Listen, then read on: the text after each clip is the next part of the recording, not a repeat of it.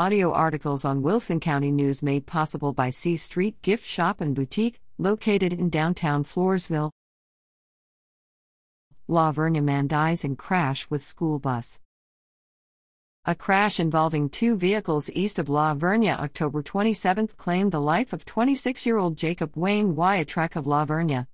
The crash involved a La Vernia Independent School District bus and a 2019 Ford F 150 pickup truck and occurred on FM 539 about a mile south of FM 2772. According to a preliminary report from the Texas Department of Public Safety, DPS Highway Patrol, the pickup truck, traveling north on FM 539, veered into the southbound lane as it approached a curve and struck the front left of the school bus. Wiatrek, the driver of the pickup truck and its only occupant, was pronounced deceased at the scene.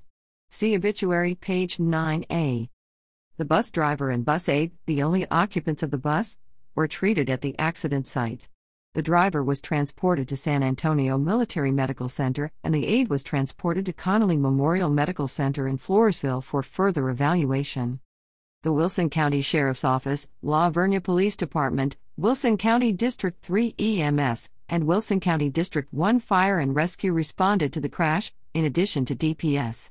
Grips at WCNOnline.com.